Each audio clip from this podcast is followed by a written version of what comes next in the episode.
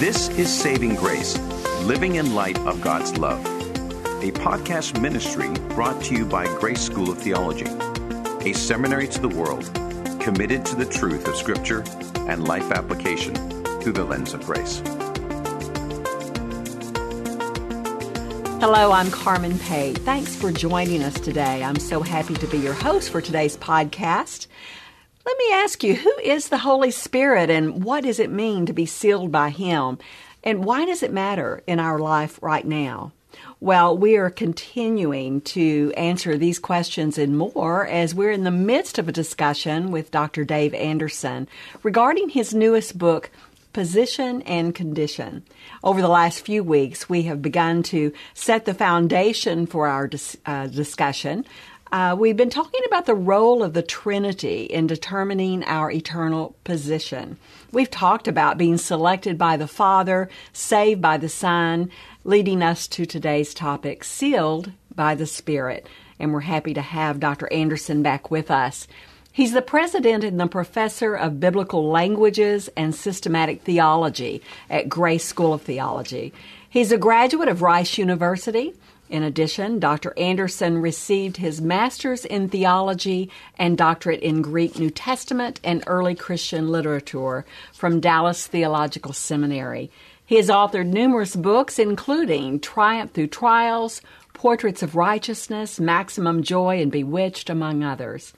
Welcome back, Dr. Anderson. Well, thank you for being here again. We rejoice that you're with us. Oh, so glad to be here. I've It's heard a- lots of people asking about you, and they're so glad you're back. Oh, thank you. Thank you so much, and to all those who have prayed and continue to pray. And it's been quite a journey, but uh, I think we're seeing the light at the end of the tunnel, and it's good to move forward, isn't it? Absolutely. Well, Ephesians 1 13 and 14, Dr. Anderson says, In him you also trusted, after you heard the word of truth, the gospel of your salvation, in who also, having believed, you were sealed with the Holy Spirit of promise, who is the guarantee of our inheritance until the redemption of the purchased possession to the praise of his glory. You know, this is a scripture I return to when I really want that feeling of assurance, knowing that I am His, that my eternity is secure. Um, let's talk about how that is. It's not about you and me. It's all about the glory, uh, praise and glory of, of the Father, the Son, the Holy Spirit. But how is our salvation to the praise of their glory? Well, any person who joins God's forever family is, of course, a trophy of grace. Uh, none of us can work our way into it. Uh, we have to be born into it. But we're born into it through the work that the Son did, as it's already mentioned here in Ephesians, our redemption, having forgiveness of our sins, things like that. And so that's something that He does, which brings glory to Him, not us. It's His work, not ours. We receive what He's done on our behalf. And later on in this book, He calls it a free gift. So uh, that's all to the praise of His glory and His grace. In fact, as the book develops, it talks more and more about our being billboards of His grace. That as uh, people drive down the road or the freeway, they might see a billboard with uh, Carmen Pate uh, up there on it. Another trophy of God's Another grace. trophy of grace.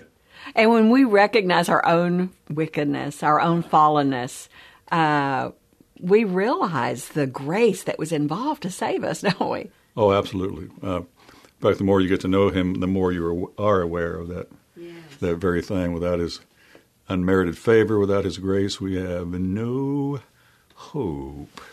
no hope. Absolutely. Well, just getting back to that idea of assurance, let's talk about the facts behind the assurance. It's one thing to feel assurance, but it's based on facts. And and uh, when when we talk about being sealed by the Spirit, that certainly is one of those facts. And you talk about the the their the things that the Holy Spirit does to seal us. Let's talk about those things. Well, you mean the meaning of seal? Yes. So? Yes. Well, I listed three in the book. One is to authenticate something, kind of like a good housekeeping seal of approval, that uh, this um, uh, machine, washing machine, has been inspected, and we put our seal upon Right. it. So that says we stand behind its quality, that kind of thing. Another was a branding, like ownership. You, put this uh, brand on a cattle on a cattle and says that belongs to T Bar M or whatever ranch is involved. So uh, the sealing is like a mark of ownership mm-hmm. that we belong to Him. Mm-hmm. Of course, He calls it literally here a down payment. Uh, he actually has all this redemption imagery in mind, and it's as though uh, He goes around and uh, the Holy Spirit is like a down payment, which is a guarantee that He's coming back to receive what He has paid for, and so that's not uh, the sealing picture. That's that's the down payment picture. Uh, but a third thing was uh, uh, protection. Mm-hmm. If you were to send a crate of fruit from uh, maybe uh, some Jaffa oranges over to Corinth across the Mediterranean, mm-hmm. you'd put them in a crate just like you would today. They'd close the crate, and then they'd put a wax seal on it. And of course, that would signify if this seal is broken, someone is tampering with the fruit. Yes. So it was specifically to keep someone from tampering with the fruit. Uh, so in that sense, it was a protective seal. Well, in this case, the Holy Spirit, uh, being God Himself, mm-hmm. for someone to break the seal, mm. They're going to have to be more powerful than God, right? That's right. So that's not likely to happen. And that's not going to happen. no, a human can't do it. A fallen angel can't do it. Uh, you are completely protected by Him. Yes. Yep. It's incredible when you think about it because there are many who believe that their eternal salvation can be broken, that that that seal can be broken, that they they can have that assurance of eternity.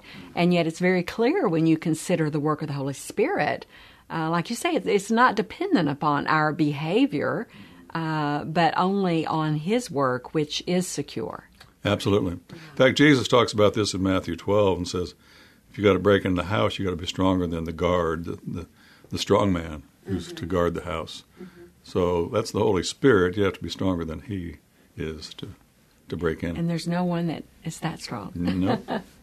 uh, we've talked about our salvation being all about God, that we're predestined to be conformed to the image of His Son, from character quality to character quality. You say. So, what is the Spirit's role in conforming us to Christ's image? Well, again, I think we've mentioned this, but the best single verse on that is probably uh, 2 Corinthians 3.18, when it talks about as we behold the Lord as in a mirror, uh, the Holy Spirit then changes us from character quality to character quality. It says at the end of the verse, even by the Spirit of the Lord. So uh, our moral transformation, our transformation in our condition, does not come from anything we do other than beholding the Lord. In that verse, that's our responsibility behold the Lord. So as you do that, you're beholding what He's done for us, who we are, our position in Christ, all the blessings we received instantaneously the moment we're born into His family. Uh, and as you keep beholding that, uh, and then the Holy Spirit does His work, the metamorphosis, and that's you know that's the real literally the transliteration of the Greek word used there. Uh, uh, the change, the transformation, is from glory to glory. And we talk about glory as an open, public manifestation mm-hmm. of the qualities of whatever's being glorified. And so, in this case, if it's God's glory, then it's open, public manifestations of His character qualities. But He's working those in us. Yes, yes. Uh, in my book, uh, Portraits of Righteousness, I talk about how the righteousness that we are credited with at the moment we become believers, mm-hmm. that's in our position, is to be worked out into our condition through progressive sanctification. That's Romans 5 through 8. Yes. And so uh, that's done as we, the Spirit becomes a sculptor. Works on us from character quality to character quality. So he may say, well, uh, Dave's really lacking in patience. So let's go down and chip, chip, like a sculptor on that area. And then he walks around and says, "Oops, not very loving." So uh, let's work on that a while. So and, and, instead of doing it all at once, it takes years. Yes. In fact, I would suggest, uh, just from observing through the years, and even looking at Paul in Galatians one, it may take as long to mature spiritually as it does physically. Wow. Not too many mature believers after three or four years. It can happen. I think God can compress your growth and sometimes does it if he knows through his foreknowledge you're going to be a martyr. Mm. Like Stephen. Yes, yes. I mean, if you look at the way Stephen was chosen and he was full of the Holy Ghost yes. and the way he preached and uh, Uh, he was sort of the finished product uh, pretty early in life. He did us clear that. Or if you read Jim Elliot's uh, mm-hmm. Under the Shadow of the Almighty, not through Gates of Splendor, that's his wife who wrote that, but if you read Under the Shadow of the Almighty, it almost reads like Scripture. Mm. It's. Uh, I remember when I read that when I was a new Christian, I could only read three or four pages at a time because it seemed like he was inside the portals of heaven. Wow! It, it was just unbelievable. I've not but, read it, but now you've been. I'm, I'm yeah, intrigued now. yeah. Well, you have to read it as a as a devotional book. Uh-huh. You can't just sit down like a normal book. And I think it's because the Lord was compressing uh, the growth within him, knowing ahead of time uh, what would happen to him being uh, killed by the Auca Indians. Mm. And he was probably um, not daily thinking, okay, now what can I do to be a better person? Instead, he was really resting, allowing the Holy Spirit to, to, to work in him, right? Is that what you would? I mean, he was busy and working, but uh, it kind of goes back to that where's our focus? And I, I think when we focus on, wow, I've got, I need to work on my patience today. I need to work on loving people more. I need to. Uh, well, it, that's that's like telling the surgeon how to do the operation. Mm. So we're the patient.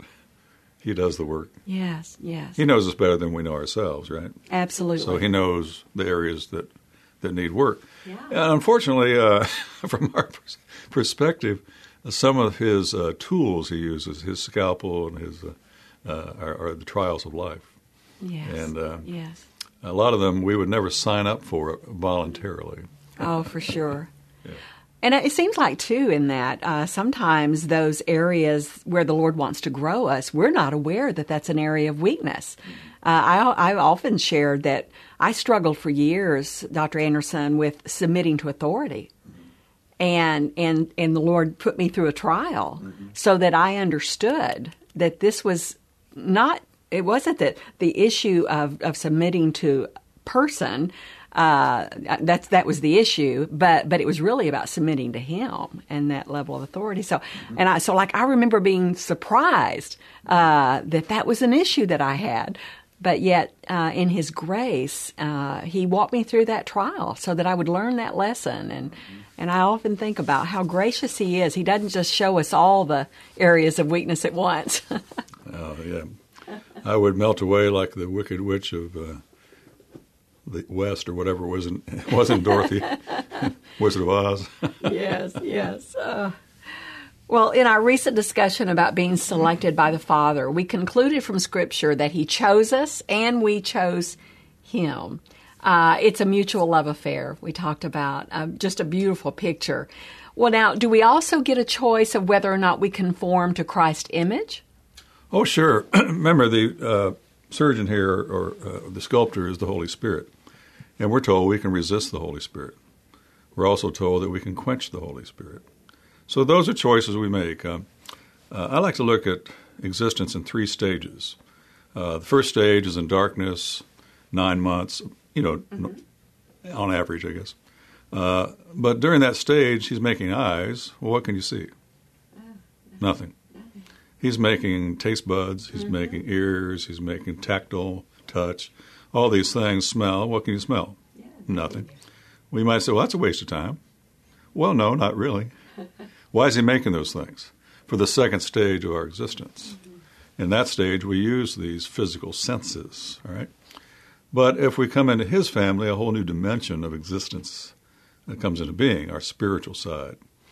And so during this side, it's it's also kind of like a womb. Mm-hmm. He's making spiritual eyes, but uh, we don't see all that well. He's making spiritual errors, but we still struggle to hear his still small voice. Mm. And he's making a, a, spiritual sensitivity, but we're not always that sensitive. Uh, so he said, Well, what's this all about? Well, it's really preparing us for the third stage. Mm.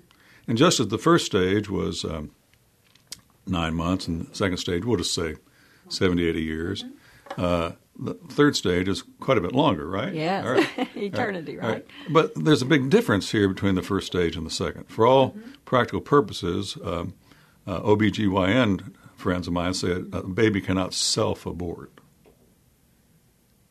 But in the second stage, we can do that. Wow. We can do that. We can self abort God's work. Mm. And that would be by quenching the spirit, uh, resisting the Spirit, Yeah. hardening our hearts, all kind of different ways of saying the same thing. If we could see the big picture No. as God does, we would never do that, would we? That is so much about uh, of what the New Testament is about. Ah. Yeah. Is seeing that big picture, and uh, so many great scholars um who aren't in our particular evangelical camp, like Albert Schweitzer, thought Jesus was a, a quixotic, eschatological nut, so to speak, uh, because he recognized that his focus was on the next world. But of course, Schweitzer didn't believe in that next world the way we do, so that's why he thought it was a, um, you know, just uh, one of these people running around saying the sky is falling, so to speak. Right, right. Interesting. Uh, when we talk about being conformed, are we talking about our position or are we talking about our condition? Well, the conforming is our condition.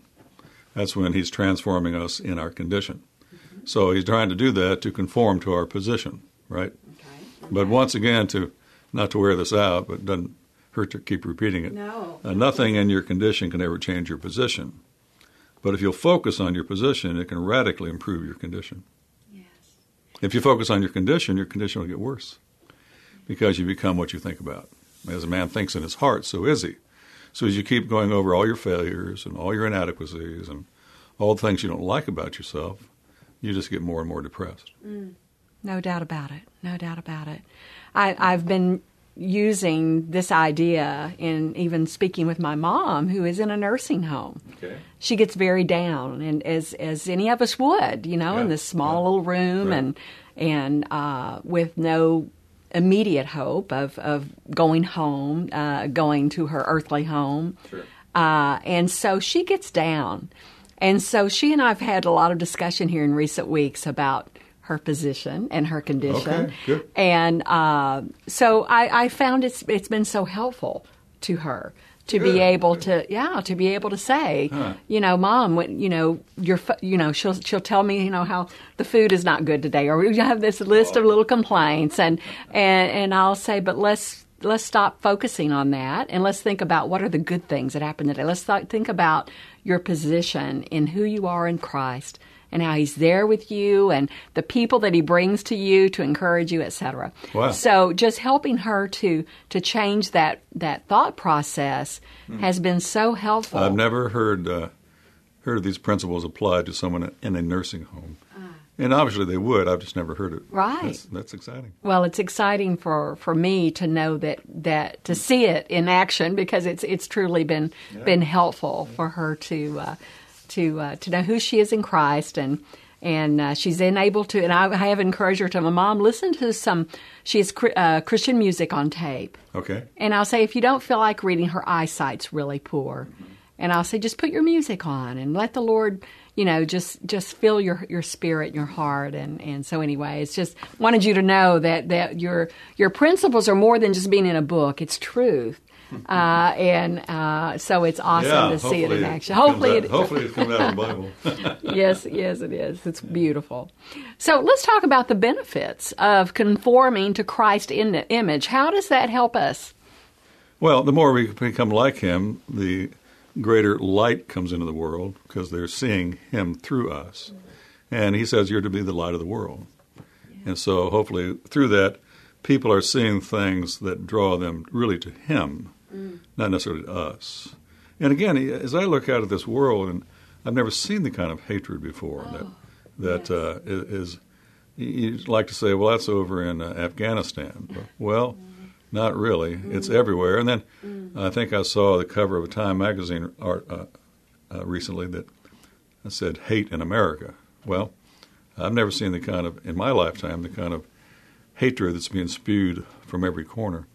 And my wife just told me as I was driving this morning that November 4th is being declared Antifa Day, or Antifa, or, and calling for them to rise up all over the nation. And uh, they desperately need uh, a love that they can't earn and a love they can never lose. Yes. So as we off the world love instead of hate, that's a different message. And people are drawn to that as well they should be. But so many have never heard of it, just never heard of it. So uh, as we become more like Christ, we become more loving, we become more like Him. And that's just one virtue. There are many others, and those uh, uh, draw people to Him. But at the same time, even if you didn't draw anyone to yourself. Mm. If you uh, allow His character to be formed in you, then you bring glory to Him. Because mm. again, you're an open public manifestation of His character, right? Yes, yes. Well, that glorifies Him. Absolutely. So uh, you could be a housewife at home with four little kids running around, preschool, and most of the charts show that's the lowest point in most women's lives is, mm. is the preschool days. uh, but if you are able to do that through the power of the Spirit, mm. uh, you bring as much glory to Jesus as Billy Graham preaching his best message to 100,000 people. Absolutely. That's good. In fact, I think it might be harder. To, I, I think it might be. yeah. I think it might be. might take the Holy Spirit a little more of his power to do the housewife with four kids uh-huh. uh, at home than to preach a great message. I, I, I would agree with that. Absolutely. uh, well, how is our own significance or purpose connected to being conformed to Christ's image? Uh, kind of ties in with what we're saying, but you know, I think we've talked about how people look for purpose, so they're also looking for significance. Uh, and and how is how is that connected? Well, uh, you know, Rick Warren wrote his mega million selling book, The Purpose Driven Life, and in my commentary on Ephesians, I've likened this to a purpose driven church. But the purpose is over and over and over repeated, as it is three times in his intro here, to the praise of the glory of God. Mm-hmm. So that is our ultimate purpose. Yeah. Most of us live as though life's all about us. It's all about us. Not you, Carmen. It's about me. right. Do you understand that? Right, right. right. But it's about me. It's about God me. Says, no, that's really not true. It's all about God. So that's why I think maybe our last time I said uh, the scriptures are theocentric. It's centered around God to bring honor and praise to Him. Well, if that's our ultimate purpose, mm-hmm. then through that purpose we also find our significance as we live out our purpose. Or if you go back to Maslow's hierarchy of needs, after food, water, safety, love, and that's your security, mm-hmm. then you move into self worth, meaning uh, who am I? What are my gifts? What do I have to offer? But to find your ultimate significance, you have to live that out. That's what he calls self actualization. Mm-hmm. So your self worth plus actually using those talents and abilities gives you self actualization. And those two together give you significance. Yes. So we all want security, we all want significance. Right. According to Larry Crabb, unfortunately, average woman thinks she'll find security in a man. Mm. And many of them uh, find that's really not the case. Yeah. Problem is, we're finite fallen people. We're all cracked pots, so we're not able to meet those needs. So they have to learn sooner or later, hopefully, that their main squeeze is really Jesus. Absolutely. And if you have Him, you've got the cake. If you got the husband who's loving, you've got the icing. right. You can make it without the icing. Uh-huh. But if you just have icing, no cake, you could be in trouble. Well, men have the same struggle with significance more than women. And uh, average man thinks he'll find significance in his career. Well, it could be if that career is tied to eternity somehow. Uh, but he says, no, your ultimate significance will be by finding your spiritual gifts, using those for the kingdom of God for something that lasts forever. So that's a lot of Ephesians. Yes. He goes into the body of Christ, he goes into spiritual gifts, he goes into using these things to make an eternal difference. There is nothing more significant than that. Absolutely, and there's such joy in uh, in in knowing that your purpose is to glorify the Lord and knowing that you can't do it on your own, but you have that power in you to, to make it happen. And, and then when you experience just a little glimpse of that along the way, nothing more exciting, nothing that uh, just brings you such lasting joy. I hope everyone listening will experience that. Uh, well, what are the, the consequences?